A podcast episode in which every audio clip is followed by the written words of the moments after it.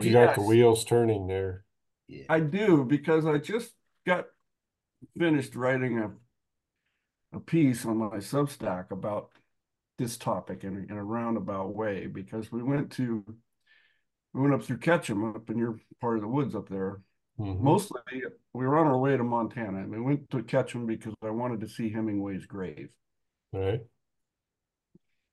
And Ketchum kind of to me looked like what it looks like when you lose the West. Hmm. And I say that because there was the people that we were running into were not the people of the West that I've always known and grown up with. They had a fleet of G6s parked at the airport. They were so heavily moneyed and snooty, they it, the the the the atmosphere was not welcoming. Even in the bar we went to, you know, and the bars, and even in the snootiest mountain towns of the West, the bars have always been a welcoming kind of place. And it was clear to both my wife and I that we were just not of the proper cast to be there. And it was really disappointing. And seeing Hemingway's grave was great. Always wanted to see that. And then getting up to Salmon was like being on another planet. hmm And so to me, holding on to the West is, and what I wrote about is it's always going to be defined by its mountains and its its deserts, right? Those are immutable facts of, of the West. And those things aren't disappearing so much as being filled in with asphalt. And this new breed of human being that's coming out here, or, or I don't know where they're coming from, that doesn't have the same kind of connection to it that people have had in the past. And it's visible and it's noticeable. They're they're rude, they're entitled. Even here in Sisters, the last five to ten years, there's been a, a different kind of American moving in here. And the small town flavor and charm that I've always known in the American West is is evaporating. I don't know where it's going, and, and it, but it's strange. So to me, it's holding on to to the landscape. It's holding on to those those valuable community sensibilities that we've had for so long that mm-hmm. seem to be being tick-tocked away. It's it's it's weird, actually. So, would you say that a Westerner is more grounded to the fundamentals of life? I would creates- say that creates the Westerner that I've always known sure has been. Had a sense of where his food came from, had a sense of neighborly responsibility. Like for instance, later today, this doesn't make me a hero, it's just what you do. I'll go over and I'll plow the, the neighbor's driveway, right? Um, people have become, in a way I've not noticed before, really insulated and suspicious in ways that I never have noticed. Um, a neighbor a neighbor for a westerner is a different is a different relationship than a neighbor for someone in metro in the metropolitan areas i would say um, yeah. my sister lived in the dallas fort worth area for a while and, and lived with some friends and transitioned between houses apartments something and she was floored that they didn't know their neighbors so she went and introduced herself to all the neighbors but they didn't want to know the neighbors right? They, they don't want to know their neighbors. They have to live in community. They have to live with people. And the idea of living in solitary confinement, like I grew up, scares the water out of them. Yeah. But then they don't know their neighbors. They have no need for their neighbors. They don't want their neighbors. I don't understand that.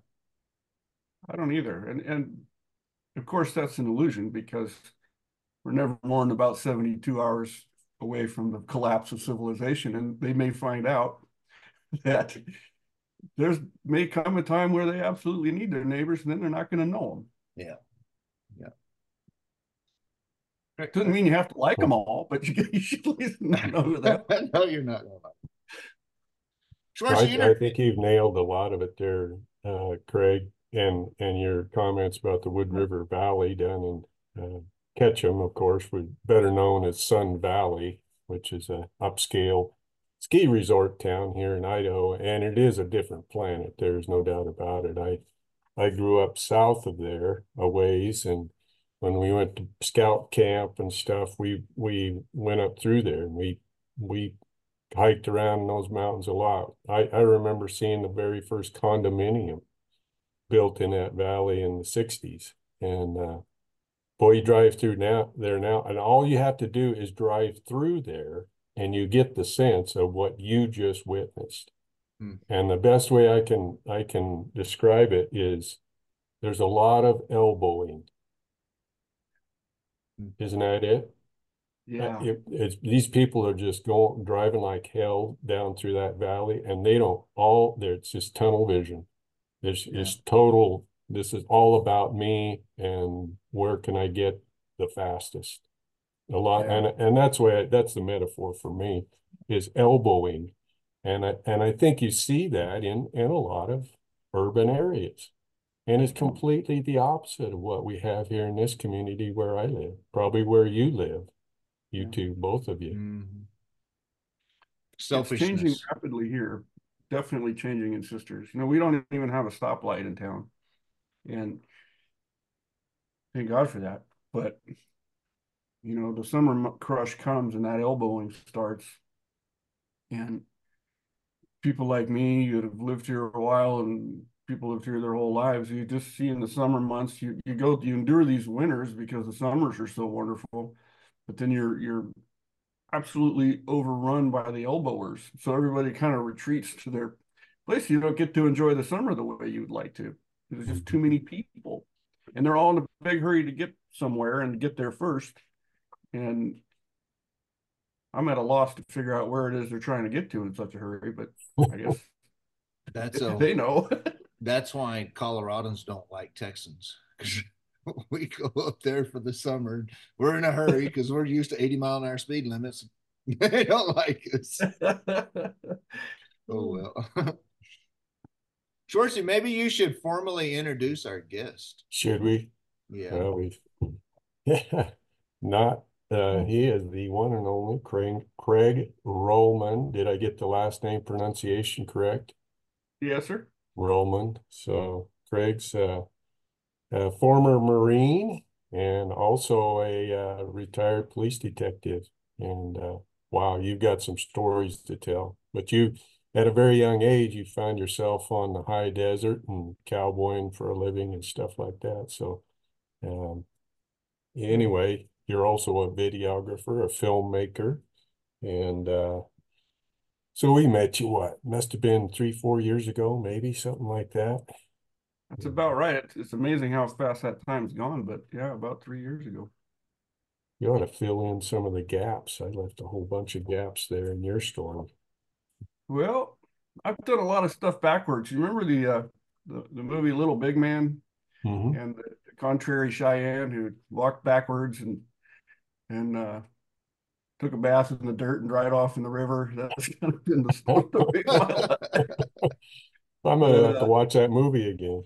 Yeah, he uh kind of a model, not by on purpose, but I grew up on the high desert in northeastern California on the on the Great Basin and a real small town ranching and, and timber community. And always been around cowboys. My granddad was a lifelong working cowboy and uh, I went off to school and got mad at school. So I left and went out, started cowboying down in Arizona and and then kind of worked my way up through California into Nevada and saw some really great country, met some really amazing people, which 30 years later became the the impetus for the first first film.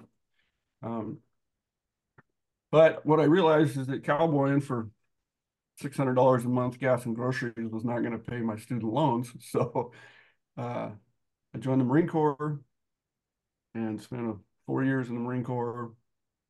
Got out, went back to cowboying in Nevada for a while, and then one day I was hanging out with my brother, who was a deputy sheriff, and he said, "Well, why don't you go for a ride along with me?"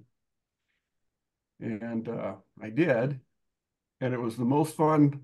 I'll never forget it. It was an amazing night. He was a rural county sheriff, but he had a wild night that I thought was every night was like this, you know.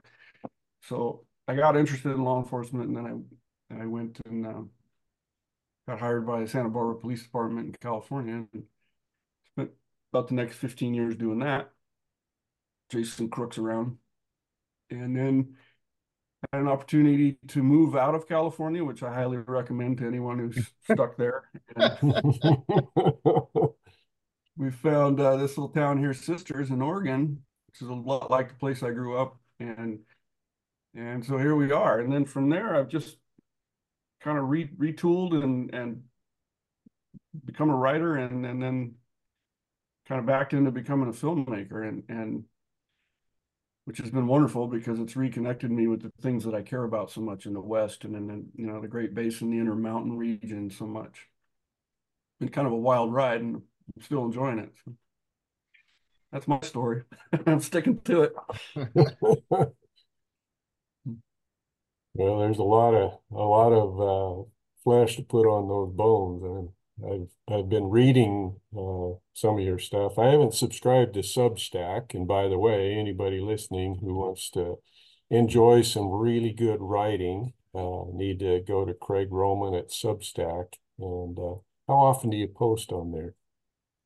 It really depends. I try to put something out at least once a week. Sometimes I'll get two or three out a week, and then sometimes I'll go three weeks where I'm so busy I can't get anything out. So it fluctuates, but I'm trying to be a little more consistent with that. And um, I really enjoy it. I've, I've spent the last 10 years here writing a column for the local newspaper and enjoyed that quite a bit. But there's other avenues and you know bigger audiences I'm trying to find and and you know I'm me. It's a little bit quirky. It's a little bit Rullman's view of the world, which isn't always um, right or uh, what the world wants to hear, but I just put out my stuff and my thoughts and try to make it intelligent and, and have at least some depth to it. you know. Well, it's got a lot of depth to it. I know you got at least one book under your belt. What is it called? Bunkhouse Chronicles. I got a copy of that. And Bunkhouse excellent read. Thank you very much. Um, a lot of fun to write and and once I realized that you don't have to uh, you don't have to go through these public you know part of the problem is that things have changed so much that the publishing houses are looking for certain types of work and we all know this and more importantly they're looking for certain types of writers and this is all tied into their diversity equity inclusion which i consider to be utter nonsense and because they're sacrificing good work for somebody's identity. Mm-hmm. And the two don't always marry up. so, mm-hmm. But I realize that you don't have to go through those things. You know, these these big publishing houses, they have sensitivity editors. This is a real thing. They have sensitivity editors so that if they read your work and something in it might offend someone of a protected class or whatever, they'll force a writer to completely rework the scene or rewrite the whole thing so that nobody you know has to run off to a safe space when they read it which is the opposite of what we should be doing um, but you don't have to do those things and so i found a way to, to get my book out there and and i'm working on another one now and hopefully that'll find an audience too and you just have to realize you're probably not going to do a book tour they're probably not going to celebrate you at Barnes and Noble with tea and crumpets, but you can do what you want to do, and and you can feel pretty good about it. So that's that's where I'm at. Same thing with filmmaking. I've learned, and you guys shut me up. I have a tendency once I get going. Um, You're doing great. Yeah, we'll just keep putting nickels in them in your machine. You're preventing me from saying something that I shouldn't. So go ahead. filmmaking is very much the same way. You know, if you tell somebody, which I did, I want to make a documentary film about cowboys, they'll they'll they'll laugh you out of the room. Because why? Well, it's typically associated with white men and this notion of a of a colonializing American westward expansion at the expense of um, indigenous people and all the rest of it so they don't think it's sexy. It's not the topic they want. Um, what they want is edgy identity films. And but if you're determined to do it, you can do it anyway. And you can you can end up on all the same platforms, but you just have to scrap a little harder to get there. And that's what we did with the first film. And I think over time that thing's gonna have prove to have legs and people will keep watching it. Mm. And these edgy films that they want, people are gonna I don't want to see that anymore. No, There's no there's no lasting value in somebody in a in a closet crying because somebody called them a name. That that that that that character doesn't survive. It Yeah. didn't it didn't survive in the West. It didn't find anything. It stayed in this little closet and it shriveled up and it dried away. yeah, And and that's uh, right. They did they damn sure didn't last in the Marines either, did they? No, No, not very long. not very long. and and I just so wasn't a Marine, but my dad was, so I felt like I was in boot camp the first 18 years of my life. But uh, but but uh uh I I so I grew up with a certain type of try hard mentality and I, and I just don't understand how I mean we all get our feelings hurt. It happens. And nobody wants to. I'm sorry. But you get up and you go. And and uh I just don't understand how that stuff is going to work. So yeah, I, I hate it. And I, I guess John Wayne's out in today's society, right? Because or or Captain Call when he said we won't tolerate rude behavior in a man. I mean, Yeah. that character It's survives. Yeah, that character always survives, and and I think even more importantly, that character helps other people survive. Absolutely. Totally. And that's the tradition that you guys keep holding on to the West with, the work that you do, right? I think that that goes on. That goes on as long as guys like you are out there working your butts off to pass it on and to I would say probably even improve some of those skills over time and and mentoring other people. That's a, that's really valuable. And teaching people how to cry or I see these videos of college students screeching in the quad, you know, this is how they're teaching them to communicate and survive. It it, it doesn't work. It won't work.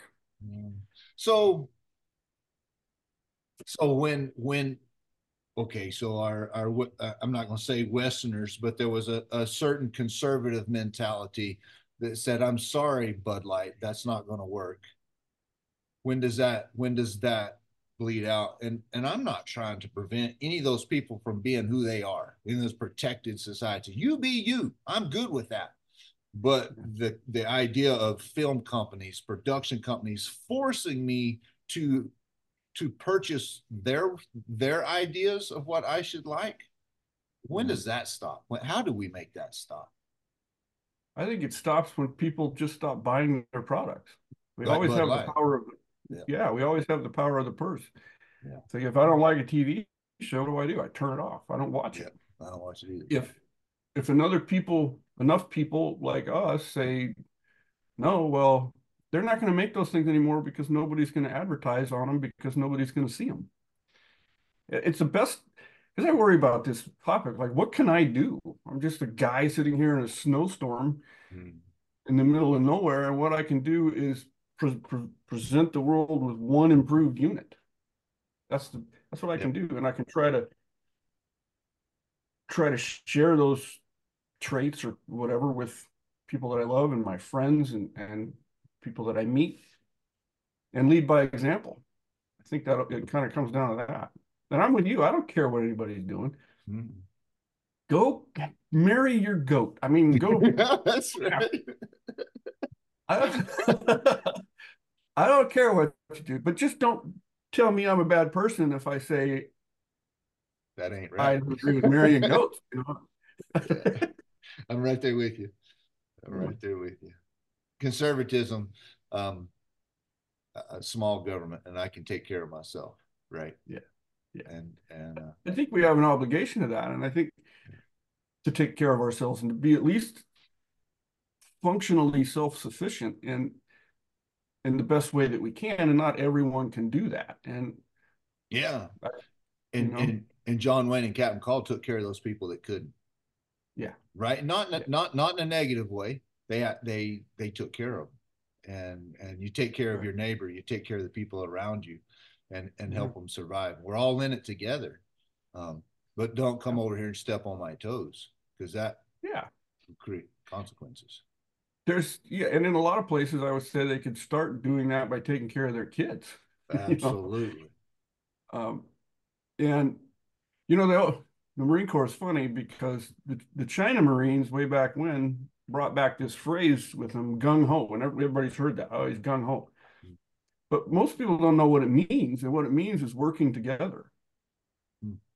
I mean, an individual Marine can get his butt kicked like anybody else. They don't walk on water and they're not the toughest thing around. But a team of Marines is really hard to beat if they're working together. And that's always been my sense of community, you know. Half the guys in my platoon hated me and I hated them, but when we were doing something together, we were formidable. And and that's what community I think really looks like. Took care of each other. And the leadership understood they had to take care of people that were were hurting. Yeah. Um, you know, leaders eat last. Leaders eat last.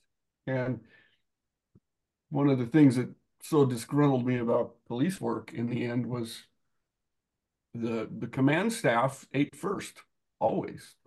And you see that and that's a, that's become a, a different kind of ethos and you see it in our politicians.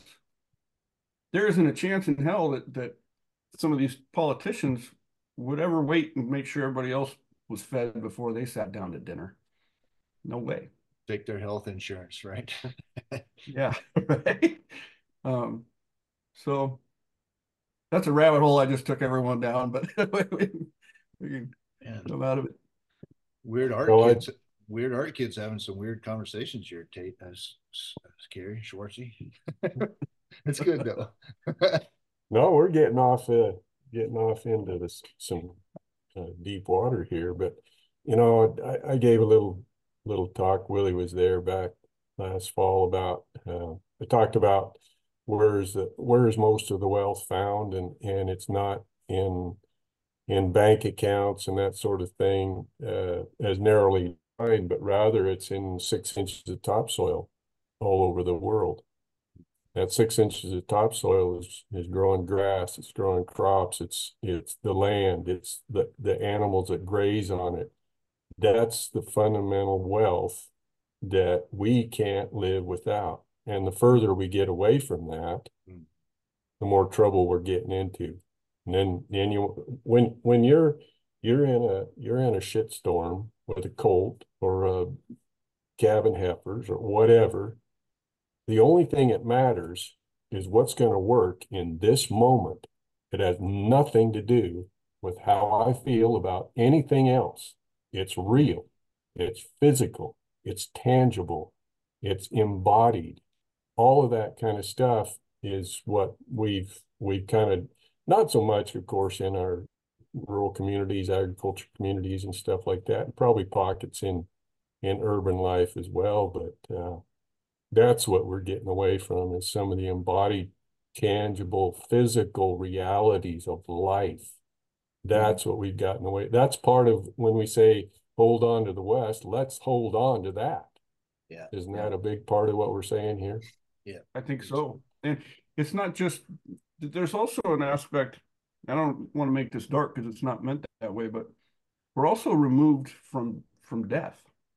Mm, Not, not people like us that are in this role or have raised animals or or any of those things, but I would hazard a guess that a the largest percentage of Americans now are removed from both the process of growing something and the process of killing and or watching something die.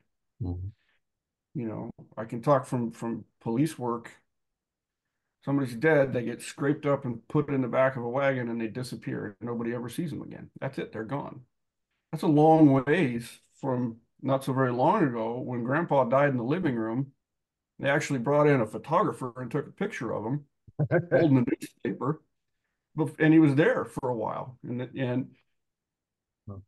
they understood cycles of life in ways, whether it's humans or or, or livestock, that that we're becoming divorced from, and that's not helping us because it creates this unrealistic view that we all go on forever, which explains all these weird health kicks that people are on all the time. Um, they think they're going to live forever. They really do. I was at a, I was at a, um, a church service one time, and the the, the minister was a, a very alpha like individual, right? I mean, he wasn't the mild, meek mannered church going man. He was he was large and in charge, right? And and just just a leader is what he was, and he didn't take a lot of grief off of anything. He wasn't rude. He was a minister, right? But he but he stood up for what he believed and and and where he was, and he was giving a sermon and and, and to a bunch of kids, and he was talking about life and just the things that can happen in life, from death to bad individuals that we meet and bad things happen to, to good people. He said, I'm sorry, life isn't fair. Get over it. It's okay we have we have a higher power, God that's going to help us and be with us and never leave us. But life ain't fair, and you can't hide that from people. You might as well face it and and endure it and and move on. You'll be okay, right? You'll be mm-hmm. okay. But yeah, sometimes things are there and hiding them. I I I agree with you, Craig. That's not a positive. It it what we're seeing is the difference between that now and what is being taught out there, which is as opposed to it's not fair it's i'm entitled to something oh yeah i i deserve this just because i arrived on planet earth well that's never been true it's no more true now than it ever was mm. um, but it's it's it's creating this aggressive assumption that that just because you're here the world owes you something and you see i see it in kids you know I see kids talking to adults these days. if I had ever even opened my mouth like that, I'd have been on the other side of the room faster than I could blink. And and they're getting away with it because they've been taught they're the center of the universe. Yeah, those kids that you want to backhand the kid, it's really their parents that need to be backhanded, right? They're the ones that created that issue. Yeah, that's 100% right. And that's why I always look at bad dogs. You know, I see that dog's a mess, but I it's probably not his fault. yeah, right. Yeah, not his fault. Well, Craig, tell us a little bit about this film. That was quite an odyssey that you and your buddy Sam Pike endeavored to to film, and and uh, yeah. what what was your inspiration for that? And of course, that all fits in with what we're saying here too. That's all as you alluded to earlier, that's that was one of the impetus of getting becoming a filmmaker. Yeah. So you all remember we recently had this plague and and and uh, things got pretty heavy handed and they were shutting down stores and everything. So we were all sitting around in the house reading and I had this wild idea that I wanted to make a documentary film about a friend of mine named Lynn Babb, who's a lifelong buckaroo and saddle maker and really phenomenal Western artist, lives down in Paisley, Oregon. And I thought, well, I know nothing about filmmaking, less than zero. But this would be a really great way to, to have a tribute to a really good guy. And so I started out by making a five minute uh, GoFundMe video, which is really embarrassing to look back on now, down in my barn and said, This is what I want to do. I need to raise money. And my thought was I, would, I wanted to raise enough money to, to buy a, a fancy filmmaking camera. And much to my surprise, people started donating to this project.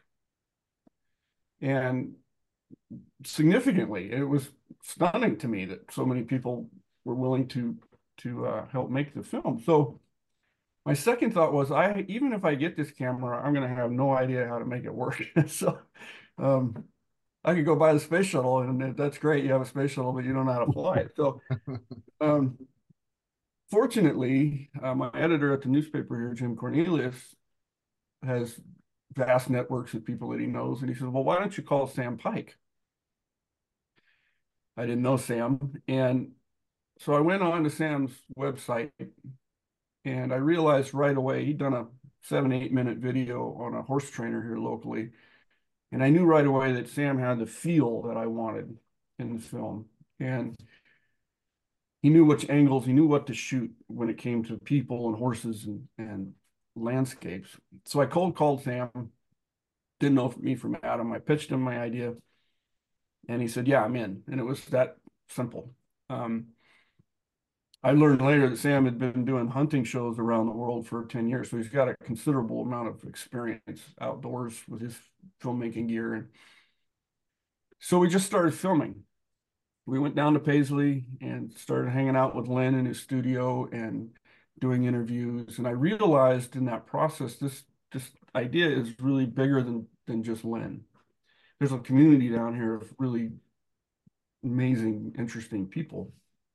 So the I, the film kind of suddenly exploded in front of me, and then I wanted to have a second bunch, which is the Murphy family, and they're they're fifth generation in Oregon.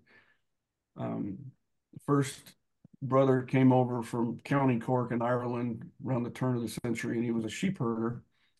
And he spent his year, first year, moving sheep around off the desert into the mountains back around, and he was able to sponsor the second Murphy brother to come over.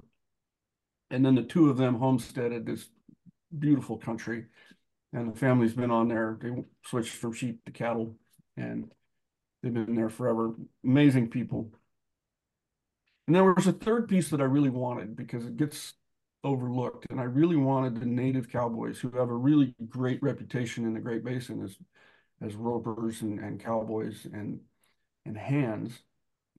And funny enough, I was just on the web and I ran into um, this person named Victoria Jackson, who I didn't know, but she was feisty and she was talking about things that are important to her and, and her folks. So I just sent her a, message and I said, interested in being a film. She said, yeah, what's it about? You know, we went through all that. So that was the third piece of the movie. And what's valuable about that to me, well, it's multifold, but one of the things that's really great, I think, is that her dad, Al, worked on all the big ranches in Nevada and is still fluent in Shoshone and I wanted the language in our movie. I wanted people to hear a native Shoshone speaker speaking that language.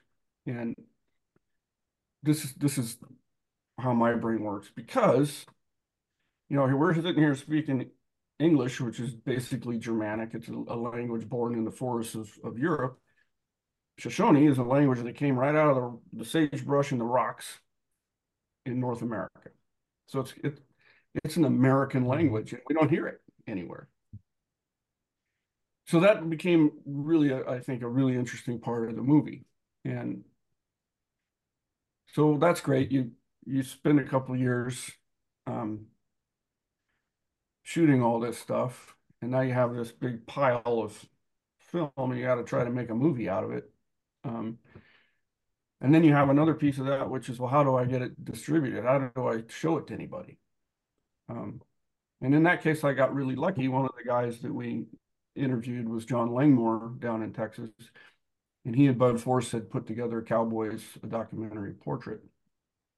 Um, so I just started picking his brain, like, what do I do now? And he says, well, you're going to need an executive producer, which is, I see that in movies all the time, but I have no idea what they do, you know? Um, and the answer is they're kind of, they they do everything and they take your product and they try to get it out to these platforms. And he pretty much handheld us through the the uh, film festival thing which you kind of have to do like you got a good horse you can't paint it around in the shows you know you got to do that with your movie. And then he found us a distributor and all of a sudden here we are today and now this thing is out on all the platforms and uh, doing reasonably well. And it, that arc of experience was, was mind blowing. I was so behind the learning curve, knowing nothing. I still really don't know much, but um, the important takeaway for me, and we're talking about community, is that every person that I asked to be a part of this said yes. Every single one of them. People that didn't know me, couldn't care less if I was walking the earth, but I would ask him, I'd cold call him and say, Hey, are you interested in helping a guy do this? And everybody said yes, which is kind of amazing. um, Cary, you said yes. Didn't know me from anybody, and I said, hey, well, will you sit down and do an interview? And and you did, and it became a really important part. Your part in that, I think, is hugely important. We talk about tradition, and one of the things you said came up at a film festival in Texas because they didn't understand it. When you say tradition gives us the opportunity to give the dead a vote. The, the, the young kid that was interviewing me couldn't wrap his head around that. I said, well, think about it for a second. Your grandpa, you told me, was a cowboy in, in Texas of Hispanic origin. Not that it matters. I said, when you honor the traditions and the things that he passed down to you, you're acknowledging his life. You're giving him a vote in the way that you live, in the way that you see the world. And he sat there for a minute. he was like, whoa, that's cool. He was thinking it has something to do with, you know, voting for city council or phony ballots. And uh, well, Chicago. Yeah, right. Chicago. um, so yeah, that's that's that's how we we we made the, the the film and gosh, you know, we met so many great people, really, really interesting people, and like I say, also welcoming. And can't ask for more than that. It would have, you know, growing up in the small town with the Western attitude, but um, can do attitude, right? Schwartzy, that's something we talk about a lot, having a can do attitude. But uh, it would surprise me if people didn't want to participate. Like, yeah.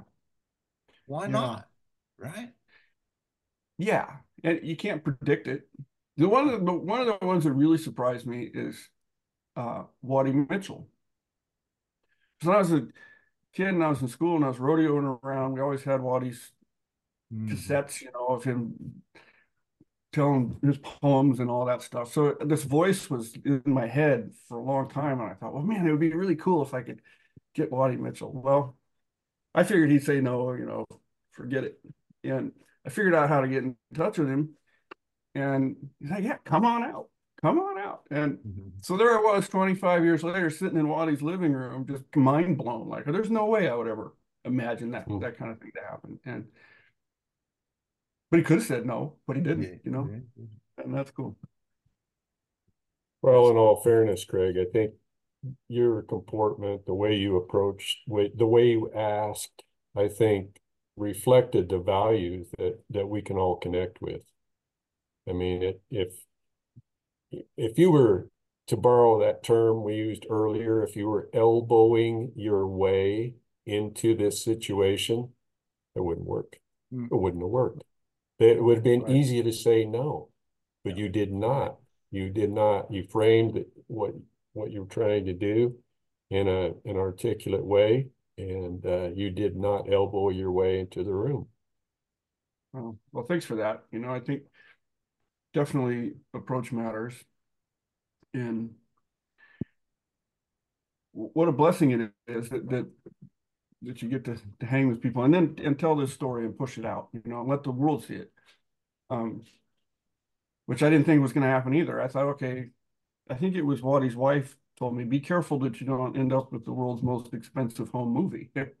Which scared me a little bit because there's truth in that. And so once we we were, I say we, it was really Jeffrey Brown, the executive producer. Once he was able to get these things, and I realized it was going out to the world. I thought, wow, we we we uh, we're at goal. We, we did what we wanted. We got this story that no one would ever hear otherwise out in front of people. And that's a win.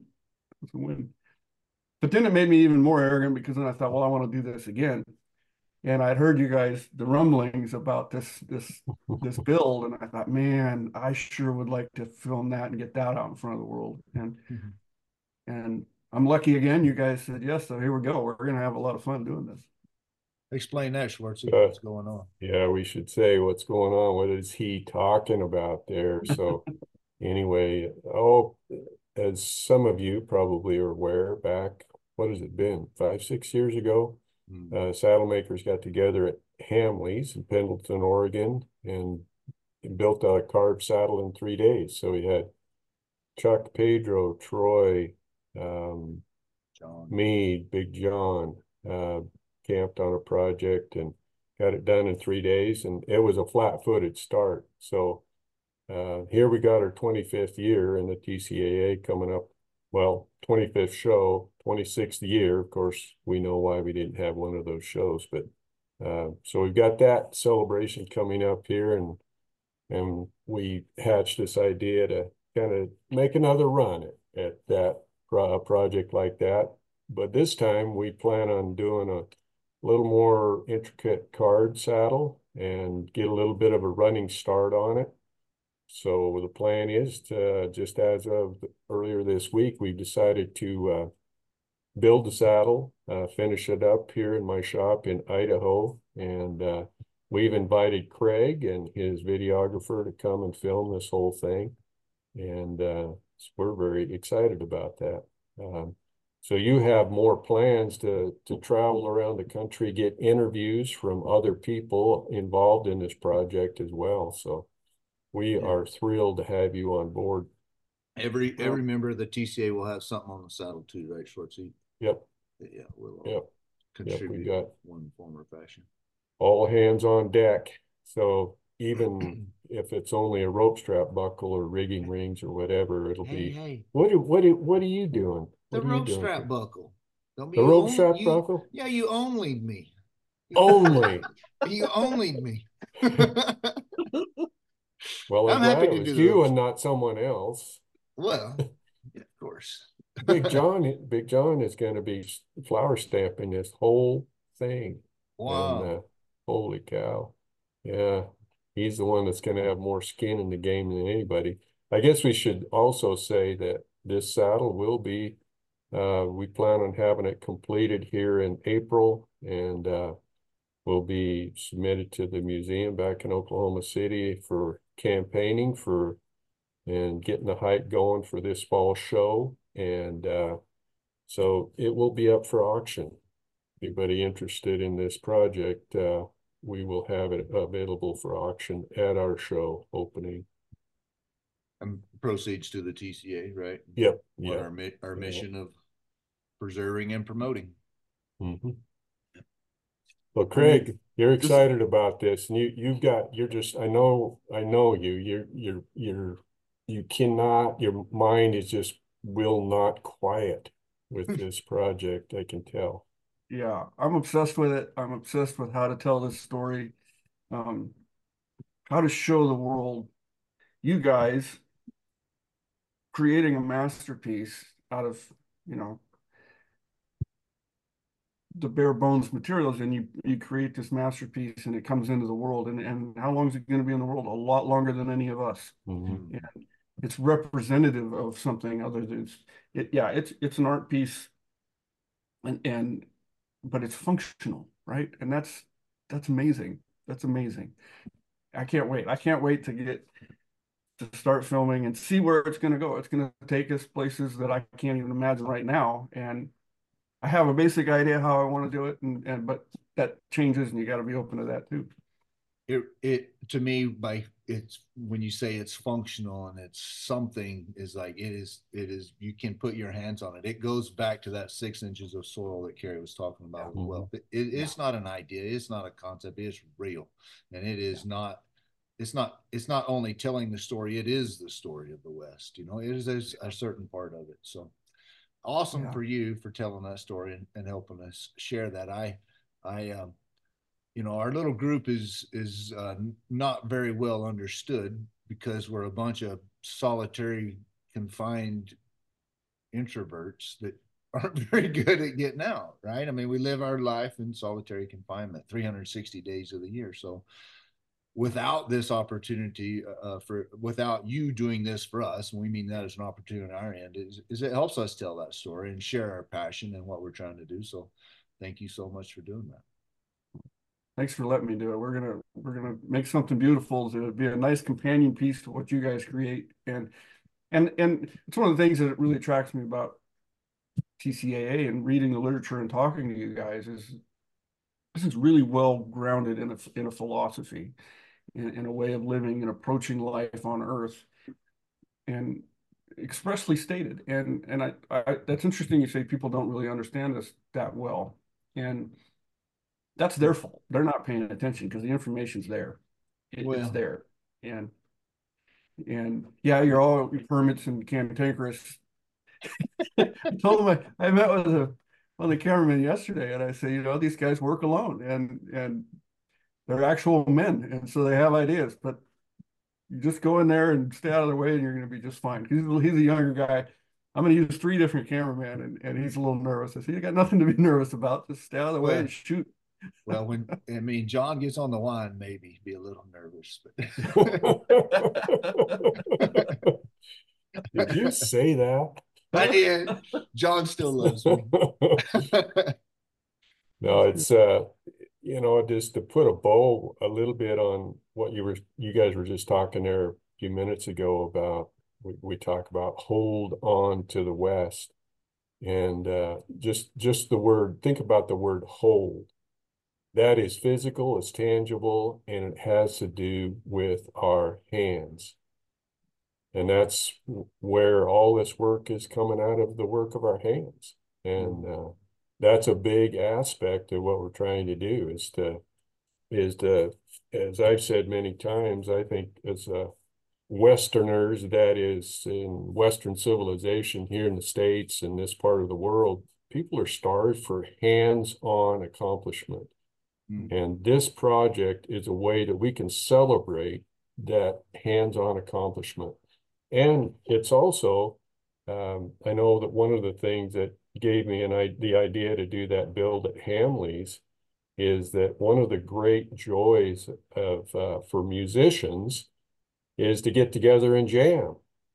But how often do craftsmen get together and quote unquote jam?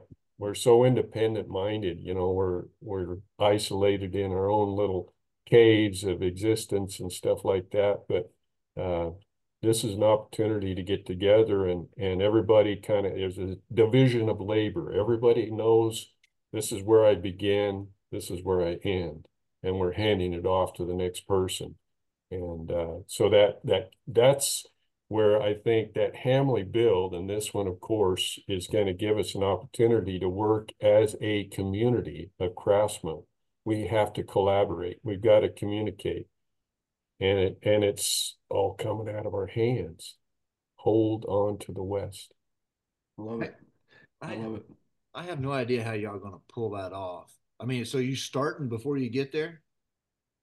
Well, we're gonna we're gonna get the the tree's gonna be sent to Big John. He's gonna fit some of the parts and get started on the flower stamping. Well, that So, was my, that was my. It's gonna take a lot of pressure off of this three, four days, whatever we get together when we get together in the shop here. So Well, that was my question. How the hell do you get it all to fit, right? Leather's not like steel where you add a little bead here, things like that. I- get the grinder and the files Mm. out and stuff. Yeah. No, it's, John's gonna be doing yeoman's work on this project. He's gonna give us a rolling start on some things. Chuck's gonna be doing the design work on the floral carving and but the actual build, getting the ground seat in, rigging on, seat in, fork cover, all of that kind of stuff and assembly, that's gonna be done in real time right here. Hmm. Coincidentally, um, and so far, it, it looks like this is gonna take place on the first of April, begin work on the first of April. And, uh, no, rope- no fooling. Well, rope But- strap buckles are, they're secondary. They don't have to be done quite so soon, do they? You get. All right, You I'll go bad, to you work. bad boy. I got it, I got it. I'll do it. So we're gonna, that day, uh, the first of April, uh, twenty twenty-four will, will mark forty years that I've been in business for Oh, wow. myself, right, right here in River Wow. City. That's So cool. that'll be fun. Craig, I got an idea and Yes, we're sir. just gonna float this out there. Uh, I got to thinking about within the last couple of three days or so about all that we got going here and, and, uh, you know, like they do and some, I don't watch hardly any TV, but I do see enough that reality TV, which in some sense, that's what this is. It's real. It's reality TV. Uh, so you could do a little bit of a kind of, okay, committee, you know, team meeting, here's what we're gonna do. you know, have a little bit of a, what, are- what are we all gonna be doing here today? Uh, so-and-so's got this, so-and-so's got that, and then maybe a little debriefing at the end of it. And, uh, Yeah. talk about what, what went right, what went wrong, all of that kind of stuff. I guess in some ways, it's kind of like your, I forget the acronym for, after an engagement in the military, there's a debriefing, uh, that, that happens.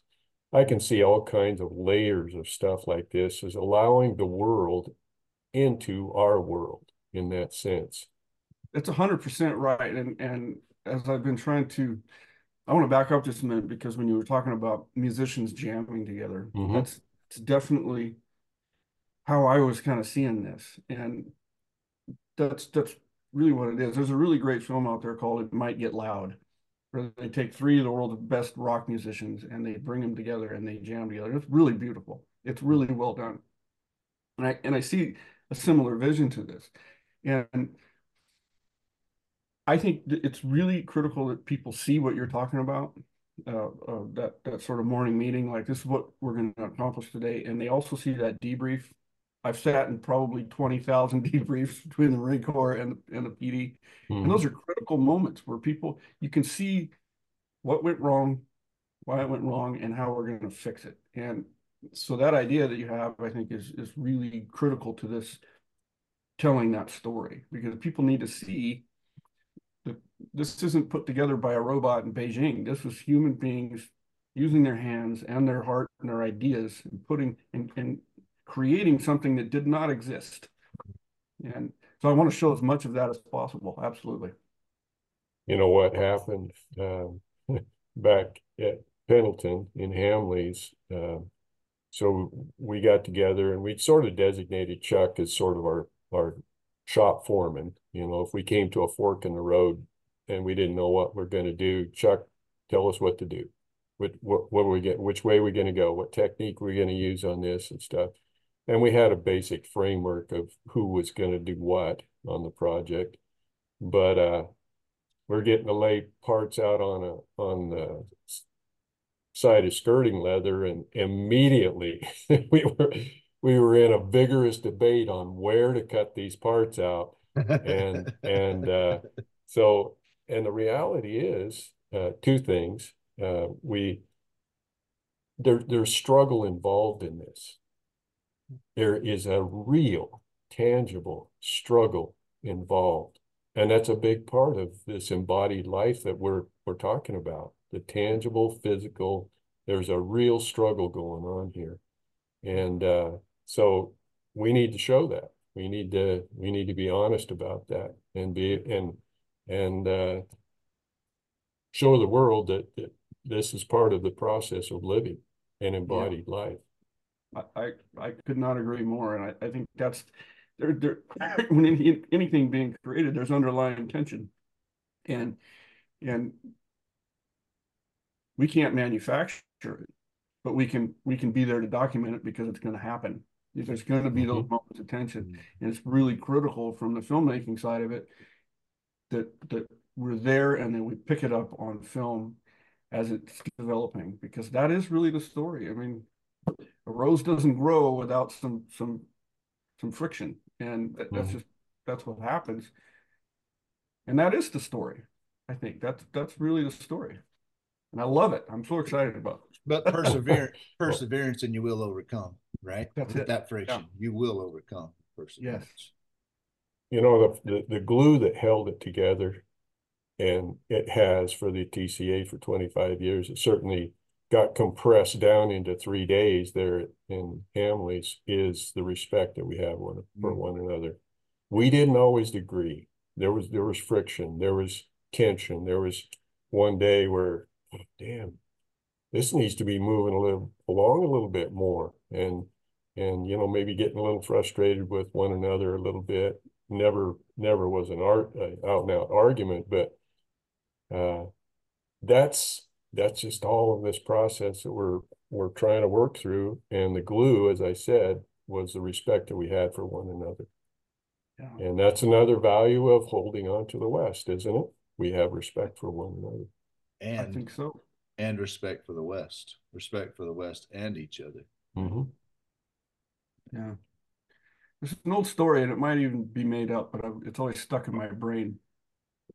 Uh, they were making one of these bubbles down in the desert of Arizona where they're going to put people in it for a year and like an experiment and see how they were going to get along. And and they put some trees in there, and they found that they they the trees weren't doing well. And one of the things that they didn't incorporate into their bubble is wind. Mhm. And so the trees wouldn't take very good root and they would just fall over. And I always thought that was fascinating. There's a there's a parallel there to, to this creation process. That tension is is is is real, it's important, but it doesn't lose sight of of the mission and that respect. And yeah. I think this film's got a lot of potential, and I can't wait to get started and be there. One of the, one of our challenges is going to be the minute cameras show up, everybody starts acting a little weird.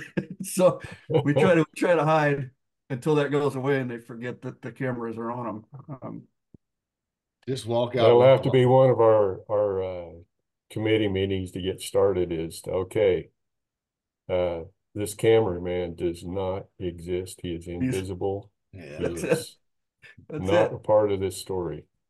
Be, just be you, right? Just be you. Just be you. You know, and but there's there's a little bit to that, Craig. I mean, for sure, as as I've done some not films, but you know, little 20 minute things and all. Golly, it takes a little bit to get used to the cameras pointing at you and all the lights out or whatever, however it's all going down, you know. And and these Yeah. podcasts and interviews and all that, it, it's um one of the things Cary and I talked about, one of the purposes of this podcast was to be able to articulate and talk, right? Communicate and and and get our uh, I, I mean it, there's a lot of facets to it, but both of us want to be able to speak and speak to people and be comfortable of who we are in front of the camera the microphone or whatever. There's just, just that little hurdle of, of self consciousness. Yeah. And, um, one of the one of the interesting things with with the cowboys especially is this the younger breed of cowboy is very self-conscious and, and worried about his outfit and worried, worried about how he looked and the rest of it. Um, the older cowboys don't care you know they come stumbling in and they're over it. They've the, the romance and the fantasy of the cowboy thing is worn off and so that they're a lot easier and and so you guys are of a certain age i think it'll be easy and fun and I, so I started doing my Wednesday videos, workshop Wednesday, I call it. Well, my marketing consulting guru, Lorinda, said, uh, she said, You're a dork. Just embrace it and go on. It doesn't matter. so ever since then, uh, you know what? I am. I'm willing. And now because I do that, I've done so damn many of those things. I'm videoing myself, and now Eli my helpers is uh, videoing. Man, I just get to be a dork, right? It's all good. Who cares? Well, I think what you just said a moment ago, Craig, is is absolutely true. I think to a man, I think uh, what we got here is our are people that are a point in life where they really don't have anything to prove. No. We don't. This isn't about us. Mm. We don't, Right. the last thing we're worried about is stuff like that. So, so we're just going to roll our sleeves up and have some fun, and and hopefully it'll help our our uh, our Western culture, Western craftsmanship and artistry and all that fun stuff. I think it will. I think it, it can only do that. It can, that's all it can do. Yep. If you two, Cool. if you two aren't still froze up and 16 foot of snow. Craig says three foot, of, you're sitting on a foot of snow and you're going to get three more on top of it. Yeah. Nope. My Well, people- if they're right, we have a, we have a long tradition of meteorologists around here, um, being wrong. So, but they've hyped this one up pretty good. So I'm led to believe there's something to it. We'll see. Let's see. Well, it is dipping down here in my southern world, and um, I don't appreciate that y'all let it loose, but it's all right. It's all good. Well, Schwartzy, we've been tuning on close to an hour. All We're right. in there. Well, let's uh let's give Craig an opportunity to advertise his Substack, uh, which is a, a subscription based uh platform, correct?